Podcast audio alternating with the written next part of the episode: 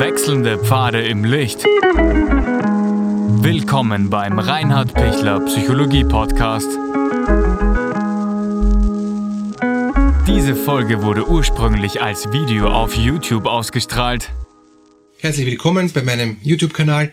Mein Name ist Dr. Reinhard Pichler. Ich bin Kinder- und Jugendpsychotherapeut und in diesem Video geht es jetzt um Mobbing in den sozialen Medien. Die sozialen Medien sind der Hauptsuchtfaktor für Jugendliche mittlerweile geworden. Ähm, man ist abhängig von den sozialen Medien nicht nur, äh, weil man ständig drauf schaut und weil man viel zu viel Zeit damit verbringt, sondern weil man die sozialen Medien total ernst nimmt. Das ist für Jugendliche ist das das Austausch-Tool und, und das, was in diesen sozialen Medien kommuniziert wird, ist für den Jugendlichen die, die, die, Fakt, die faktische Wahrheit. Warum ist das so?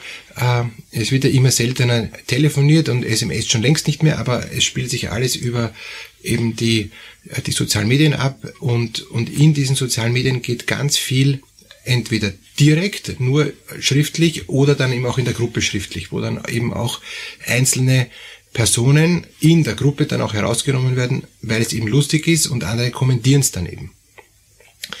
Da geht es jetzt einfach darum, ähm, wenn man auf die Schaufel genommen wird in einer Gruppe, in der man auch sein möchte, zum Beispiel eben in der, äh, in der Klasse, in der Schulgruppe, dann wo ich auch jetzt nicht raus kann, weil ich muss in der, in der Klassengruppe ja bleiben, wenn, wenn da dann einer auf die Idee kommt, das eben zu äh, lächerlich zu machen und, und mich namentlich nennt oder Anspielungen macht, dass ganz klar ist, da bin ich gemeint, da ist dann wirklich die Empfehlung, dass, dass ich sofort entgegenschreibe und sofort auch in die Gruppe ganz transparent kommuniziere, das stimmt nicht.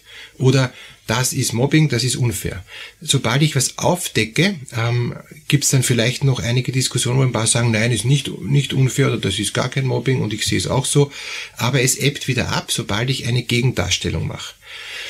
Wenn ich mir denke, oh Gott, Hilfe, ich bin jetzt im Mittelpunkt und, und, und ich, ich verstecke mich, also ich versuche eben ähm, äh, einen Todstellreflex zu machen und, und versuche, wenn ich nicht da bin, wenn ich nicht reagiere, dann geht's wieder vorbei, dann geht's meistens nicht vorbei. Dann hängen sich immer mehr an, alle finden es lustig und eigentlich wollen sie eine Reaktion haben von, von mir. Und erst wenn sie die Reaktion haben, dann können sie sagen, ähm, okay, äh, wir lassen es und wir, wir nehmen unser nächstes Opfer, ohne dass sie es jetzt kommentieren und sagen, okay, sorry, war, nicht, war falsch, das, das geschieht meistens nicht in den Gruppen.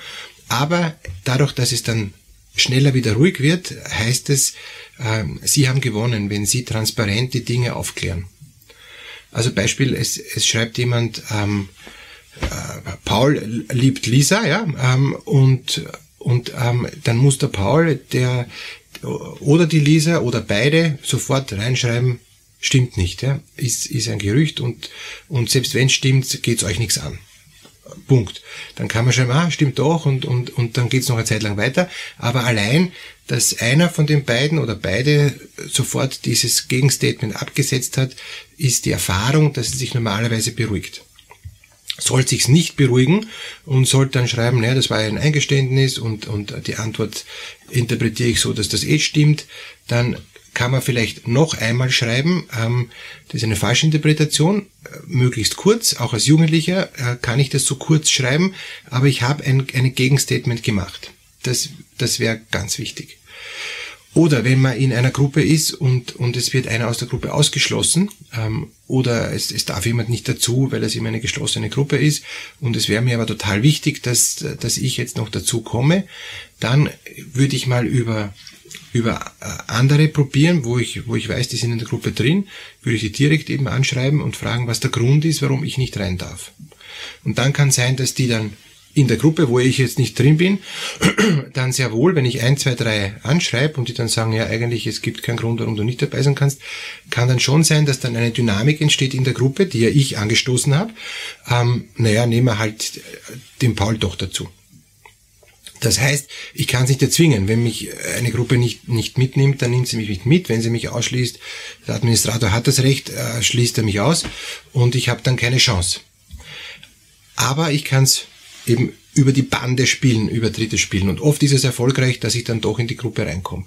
Die Frage ist, wenn mich eine Gruppe schon ausschließt, warum schließt sie mich aus, was gibt's da für Gründe und macht es überhaupt Sinn, in diese Gruppe dann auch zu wollen, wenn die mich sowieso schon ausschließt. Das müsste man dann im Einzelfall besprechen.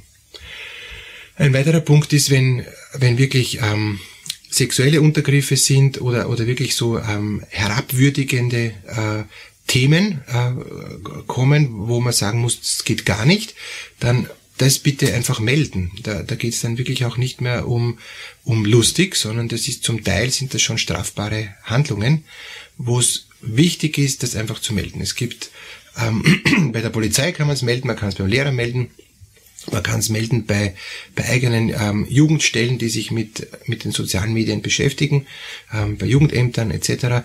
Und dann oder es gibt ja bis hin zu Morddrohungen und so, ja, also das äh, alles mögliche. Unbedingt die Sachen melden. Lieber schneller melden als weniger schnell melden, weil auch hier gilt wieder, wenn ich nicht eine Grenze setze, eine ganz klare Grenze, ähm, gilt das als Zustimmung. Wer schweigt, stimmt zu.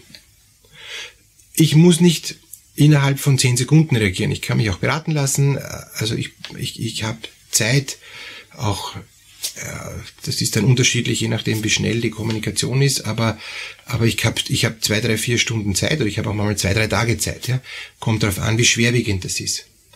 Wichtig ist, ähm, ich muss es möglicherweise noch extra fotografieren, weil die Nachricht kann nachher auch wieder gelöscht werden, dann ist nicht, nicht mehr nachweisbar. Aber wenn ich es mit, ähm, mit Bildschirm äh, eben Fotografie fotografiere, dann habe ich das mal gesichert, wenn da steht, ähm, Paul soll umgebracht werden. Ja. Dann, und meistens werden dann diese Nachrichten dann irgendwie gelöscht und dann sind sie nicht mehr sichtbar, war ja eh nur ein Spaß. Aber dann kann man sagen, Moment, das, das ist gewesen, ich habe ich hab ein, ein Screenshot ja, und, und das kann ich dann auch beweisen.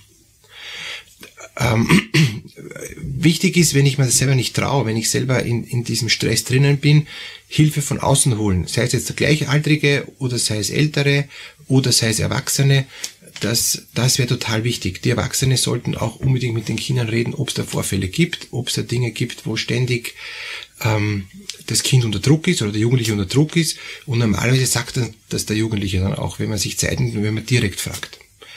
Wenn man nur so nebenbei fragt, dann ist eher nicht. Aber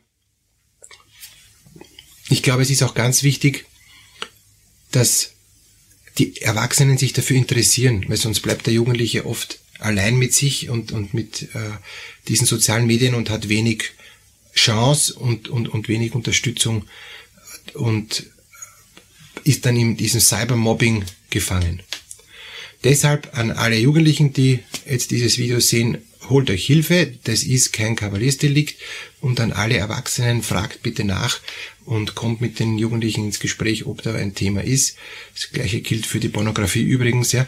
Ähm, es, es, es ist ganz wichtig, darüber zu reden, auch wenn es vielleicht unangenehm ist, auch wenn es beschämend ist, aber nachher sind die Jugendlichen dann gestärkt, gestützt und getröstet und, und haben eine, jemand, der sie da auch begleitet durch, durch diese schon sehr harte und einsame Zeit, ähm, wo sie eben äh, über soziale Medien gemobbt werden, das, das ist wichtig, dass da jemand von außen unterstützend da ist.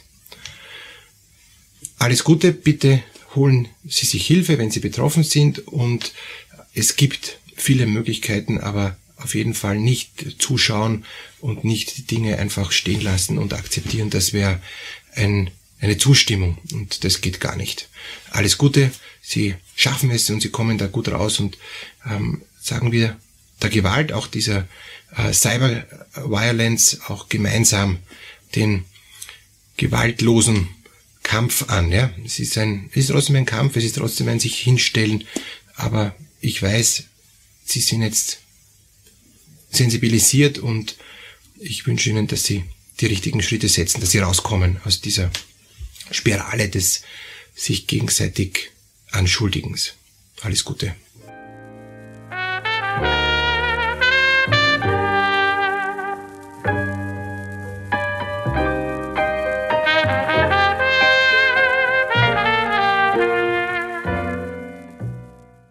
Wenn Ihnen diese Podcast-Episode gefallen hat, geben Sie bitte eine positive Bewertung ab. Wenn Sie Fragen oder Anmerkungen haben, können Sie Herrn Dr. Pichler unter seinem Blog reinhardpichler.at kontaktieren. Vielen Dank fürs Zuhören und bis zur nächsten Folge.